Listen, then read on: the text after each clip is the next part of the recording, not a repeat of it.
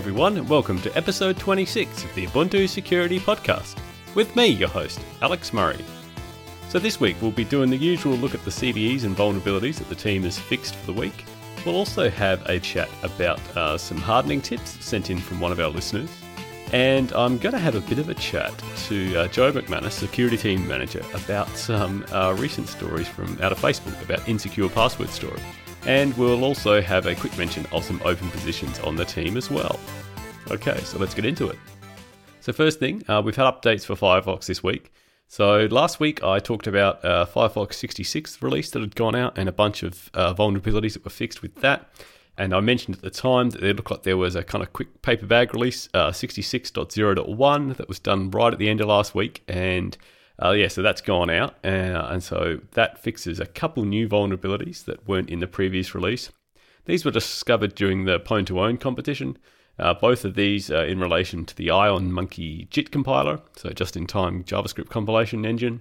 One of them uh, was around incorrect alias information for the array.prototype.slice method, so essentially doing slices on arrays, uh, which would lead to missing bounds checks and therefore a buffer overflow and therefore you know you've got memory corruption and so code execution as a result. The second one there was around type confusion in the handling of the proto uh, mutations, and so proto uh, is uh, used to modify the prototype of an object in JavaScript, and prototype inheritance is essentially the way that uh, inheritance is done between objects in JavaScript. Uh, and again, this would allow memory corruption and therefore code execution as a result. So both of those have been fixed. Uh, so when I talked about the Firefox update last week, uh, we didn't mention Trusty at that point because that came out separately. So we've now got the update for Trusty as well. Uh, that's 66.0.1, as I mentioned above. So that includes all of the things I talked about in last week's update for Xenial, Bionic, and Cosmic, plus the couple I just mentioned then that came from Pwn2Own. So all Trusty, Xenial, Bionic, and Cosmic have uh, Firefox 66.0.1. But wait, there's more. So we had a Firefox regression update as well. So it turned out uh, that the 60, Firefox 66 and Firefox 66.0.1 both contained the same regression, which was in relation to the way that uh, keycode handling had changed uh, in Firefox version 66. So upstream Firefox released uh, Firefox version 66.0.2. Uh, and that basically uh, fixes keycode handling in particular for Office 365, iCloud, and IBM Webmail. So essentially, all of those have been kind of special case to fall back to the previous method instead of using the newer version of keycode handling that had been rolled out. In relation to that, we've also got an update for Thunderbird. So Thunderbird has been updated to version 60.6.1 for Trusty, Xenial, Bionic, and Cosmic. This rolls in uh, the security fixes that I had talked about previously for Firefox, so those couple at the start that came from Pwn2Own, plus all the ones that I talked about in last week's episode, episode 25, uh, they're all now bundled in for Thunderbird as well. Okay, we've got an update for xmltooling. One CVE here fixed for Trusty, Xenial, Bionic, and Cosmic. This was a crash due to an uncaught DOM exception, uh, which was able to be triggered by a malformed XML document and therefore leading to obviously a crash, so leading to a denial of service. And I want to thank Etienne Dysli-Metref. Uh, hopefully, I haven't butchered your name too badly there, Etienne, uh, who provided the debdiffs as well as testing for this update uh, via Launchpad. So, thank you very much for that we've got an update for PHP. So this is five CVEs here that were fixed for Xenial, Bionic, and Cosmic. A number of different things here, obviously. An integer overflow that was uh, would occur only on 32-bit architectures, though, when processing malformed uh, EXIF image data, uh, resulting in a crash and therefore denial of service. Uh, we've got a failure to check available data length when processing image thumbnails, so this would result in an out-of-bounds read. Uh, again, most likely a segmentation violation there, therefore a crash, denial of service. Uh, we've got another out of bound read of just one byte when handling uh, other parts of the EXIF image data. Again, uh, crash denial of service. And finally, uh, during file renames, if the file had to be moved across uh, file systems, the sort of fallback code for doing that uh, would briefly make the file world readable, allowing anyone to possibly read it. So you could race that file rename and essentially get read access to a file that you may not have otherwise had. Uh, so this is fixed by ensuring that uh, the UMask is correctly set so that when this new file is created, it always has restrictive permissions applied to it and is never world readable. Yeah, so uh, a bit of a different one there, but that's also been fixed as well for PHP. We've got an update for uh, QEMU. 11 CVEs here fixed for Trusty, Xenial, Bionic, and Cosmic. Uh, there's an heap based buffer overflow that was fixed in the TCP emulation code. Uh, there was an out of bounds read in uh, I2C handling, which would allow a local attacker uh, with, a, with guest access who had permission to execute I2C commands who could uh, to therefore read uh, QEMU host process stack memory because essentially the host uh, process would read out uh, too much memory and pass that back to the guest. Uh, we've also got a fix for a race condition on file renaming in the Plan 9 file system host directory sharing code. So this would lead again to a crash and denial of service. There was a couple issues here fixed in the USB media transport protocol handling, MTP handling. So there was a time of check to time of use error that would allow an attacker who had write access to a shared host file system, whether this was you know through the guest uh, shared file system handling or through something like SMB, uh, who could therefore navigate the host file system in the context of QEMU host process and therefore read any files that the QEMU itself could read on the host. So that's been fixed. There was also an issue with a path traversal flaw due to improper file name sanitization. So, which would allow read write access to arbitrary host files uh, that the QEMU process could access. And so, because of this, you could therefore lead to a denial of service on the, via the host or even code execution on the host. Finally, there's been a bunch of updates for the paravirtualized RDMA subsystem in QEMU uh, fixing a bunch of things like a denial of service due to an infinite loop, uh, a few different null pointer dereferences due to, in this case, a missing read method for one part, or due to uh, failures to check parameters, uh, leading to yeah null pointer dereference or potentially possible extreme memory allocation. And finally, a fix of an out of bounds read, which was triggerable by the guest, as well as a bunch of other memory leaks too. So yeah, they've all been fixed for QEMU we've got an update for ModAuth Mellon. So ModAuth Mellon is an Apache module uh, that provides authentication and authorization via uh, SAML 2.0 identity providers. Uh, in this case, uh, there's uh, an up. This update is for Bionic and Cosmic.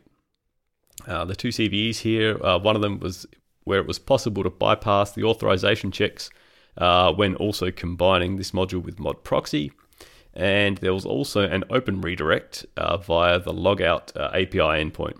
So essentially, uh, an attacker could encode an absolute URL using uh, backslashes in place of forward slashes in the URL, and this would be kind of passed through to the client, and the your web browser would automatically convert those backslashes to forward slashes as uh, you know proper URL, and would follow that redirect. And uh, this wasn't meant to happen. Obviously, ModAuth Mellon uh, only wants to have redirects to own uh, you know own pages in its own local domain. Uh, so this has been fixed.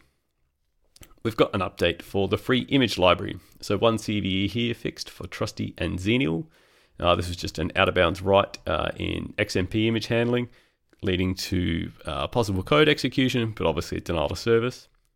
And we've got an update for GPAC. So GPAC is like a media encoding library. Uh, eight different CVEs here fixed for Xenial, Bionic, and Cosmic, and there were, uh, as is common in these low-level libraries, written in C, and particularly when they're uh, kind of not uh, written with modern coding, st- coding standards, uh, various memory safety issues here. So there was a bunch of uh, out-of-bounds buffer reads and writes, in particular due to the use of strcpy without bothering to check buffer lengths and that kind of thing. yeah, so all of those have been fixed for GPAC as well. So uh, during the week, I thought uh, we would try something different uh, in this episode and hopefully going forward as well from now on, which was to not just have to listen to me talk about uh, security stuff. I thought that I would get in a special guest. So uh, Joe McManus joined me earlier in the week to have a bit of a discussion about uh, this recent incident where Facebook essentially announced that they had inadvertently been storing passwords in the clear. Well, what I wanted to say first is this can happen to anybody. I saw a, a, bunch of posts from from people saying, "Oh, this just shows how Facebook doesn't care about security." And I've I've met a bunch of the Facebook folks. They participated in some hackathons I put on, and their their security people are genuinely trying hard. They're really skilled people. They've got a gigantic infrastructure. So I wouldn't cast that. Oh, they don't care about security. Um, so what I want to talk about though is how this can happen. So I don't know all the details, and I don't think anybody else does. But what I what I've gathered is it seems like some log files contain passwords. Those log files were stored in clear text because they're log files, right? You wouldn't think about encrypting them. Um, I'm assuming there was a problem. Somebody turned on some sort of debug mode, turned it off when they were done, and then thought, well, nobody looks at logs. I don't. This doesn't matter. But the logs probably aren't standalone, right? They probably got imported into some sort of syslog or SIEM or something like that, and then they got backed up. So I bet these are sitting out in multiple places, and it was a lot of work to clean it up. It was also work to discover it. And I think we've all been in a situation where we've turned on debugging to, tr- to troubleshoot something. But I would say part of that means you should intentionally write some sort of filter that says, I'm not going to log every post that comes into the site. If I get a post for passwords, I'm going to throw that off to the side. I, I don't log that. Have you seen something like that before? Uh, I recall there was something around Twitter where they had done a similar thing where I think they were debugging their login procedure, a bit like you said, and they were storing passwords as well. So it is something that I guess does happen um, more often than we think it does. I've actually seen it happen. I helped out a startup. Um, they asked me some questions. Hey, can you come and look at our AWS stuff? And while we were just poking through their um, uh, there's a built-in AWS logging agent, which I can't remember the name of right now, but it's part of the standard AWS stack. It's like ELK Stack, but part of AWS. And we were just looking through it. I was like, hey, what's that? And it was passwords. So we ended up having to blow all that away. But they also were storing logs as part of their um, contractual obligations to some of their customers because they were a cloud provider. So uh, what we did was go back and actually regex everything and scrub all those passwords because they couldn't throw the logs out. Yeah, that's a, a, good point. And I guess that's the other half of this in that they didn't necessarily have to log the password itself. You might want to be logging the fact that, you know, you knew what or you knew the password so you could log like a placeholder a bit like you said, kind of scrub it as you log it or something like that. Yeah. Yeah, and then I think if you've looked at some of the articles, they they're missing that this was in a log. So they keep saying, well, the best way to store a password is obviously to encrypt it, but also use a, a one-way encryption, so use a salt and a hash. And so that would get rid of this problem. Although it wouldn't really get rid of this problem because you'd still be storing the password in the log. So the first lesson here is, like you said, maybe the solution is to just print password received and not actually print the password to know that your, you know, know your, your, your application is working correctly. So then if you're going to store them somewhere, like in a database, you want to store them with a salt and a hash. And one of the biggest mistakes I see are people using a um, a site-wide salt. So actually, let me step back. For those who don't know how a salt and a hash works, so a hash is just a cryptographic hash, right? And what I would encourage you to do is, if you're not familiar with this, is go to the prompt on your machine and type a word like, let's say, type um, the word Apple and do echo Apple pipe MD5 or MD5 sum, depending on your OS, and then paste that MD5 into Google, and you'll get back a decryption of that. And it's actually not really a decryption because there is no decryption with MD5s. What it is is somebody's created a map. They just put in the top, you know, million words in every language, ran them through MD5, and created a database or, or a rainbow table or a lookup table. Um, so you don't want to use, and that uses MD5. And so before you write a bunch of comments saying nobody uses MD5s, I totally agree. Don't use MD5s, but that's my example to go and use that with with Google. So you're using a solid hashing algorithm, you know, so 20, 48 bits and you're hashing a password. But still, let's say you get compromised, your database is is exported, and the whole password table is there. Well, you'll be able to know by the length roughly what, or and actually if you get the code too, you know the length and what kind of encryption they use, and then you're going to start up your own rainbow, rainbow table generation. So I recommend a hash. I'm sorry, a salt and a hash. But how salts work are you grab the password, and then you grab a salt.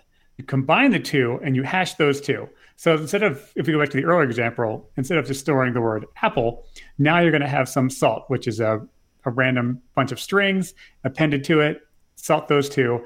And if you were to print out what that salt is, put it into Google, you wouldn't find the, the passphrase.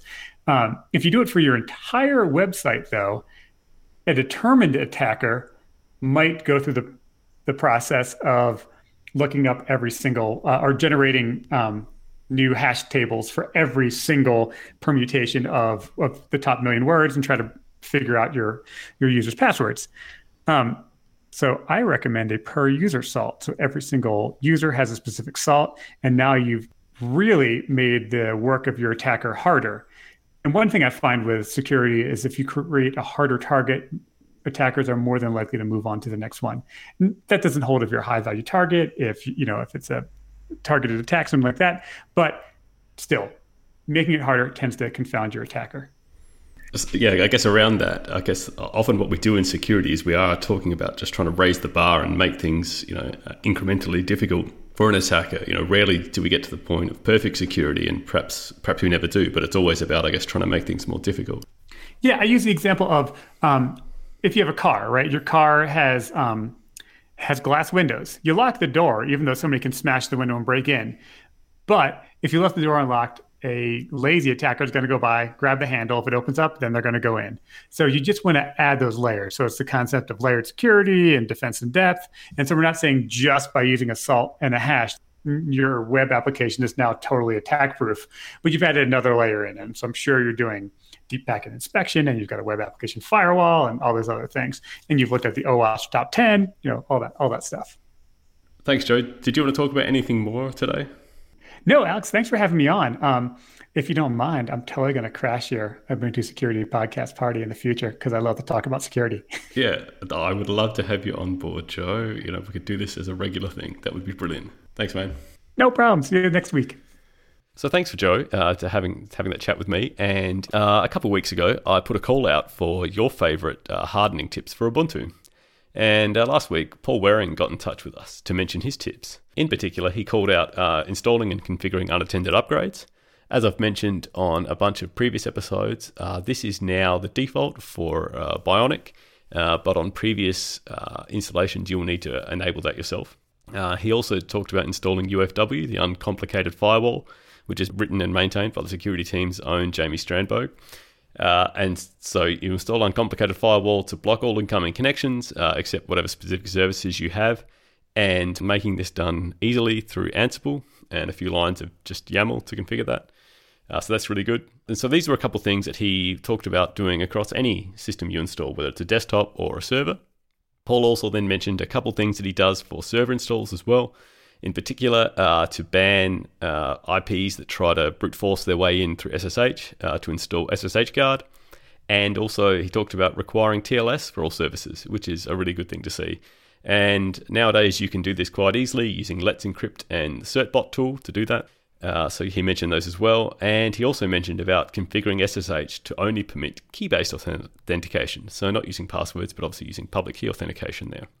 And finally, actually, one thing Paul did mention that I specifically wanted to talk about was trying to automate this. And that's something that as a team we think is really important as well because uh, as much as you can kind of have these guidelines uh, to, you know, as to what to do to harden a system, if you can make sure that that is done automatically so that things don't get forgotten, also that you can easily remediate things that uh, are not correct, uh, you know, that's really important too. And so Paul was talking about using Ansible to do this in the future. And I think, yeah, that's a really good approach to take for that kind of thing. So thanks, Paul. Uh, really uh, appreciate you getting in touch with that. A lot of those things are, yeah, certainly the kind of things that we would definitely advocate uh, that users do if you're looking to harden your installs. Okay, we are also still hiring. The Ubuntu security team is looking for an Ubuntu security generalist. If you are listening to this podcast and you have a keen interest in Ubuntu and security, and you've done some uh, Debian packaging work or Ubuntu packaging work in the past or maintained your own open source software, we would love you to apply. Please check out the link in the show notes. Plus, we are looking for a robotic security engineer. So, if you have uh, experience in ROS in particular, and you are active in the upstream ROS community, and have an interest in robotics, and in particular in obviously security of robotics and in ROS, we would welcome you to apply for the robotic security engineer role and I've got links to both of those uh, job applications in the show notes, so I urge you to apply. Okay, that takes us to the end of the show. As usual, if you would like to get in contact with the team, whether to send us your favourite hardening tips or to talk about anything else in, related to, in relation to Ubuntu security, you can send us an email at security at ubuntu.com. Or you can find the team hanging out in the Ubuntu Harden channel on the Freenode IRC network if you would like to come and chat with us at any time of the day, that would be great or you can reach us on Twitter at Ubuntu underscore sec. So, thanks again for listening, everyone. Uh, I hope you enjoyed uh, the slight change of pace this week, particularly with the chat with Joe. As I said, I hope, hope we can roll that out again in the future as a bit of an ongoing thing.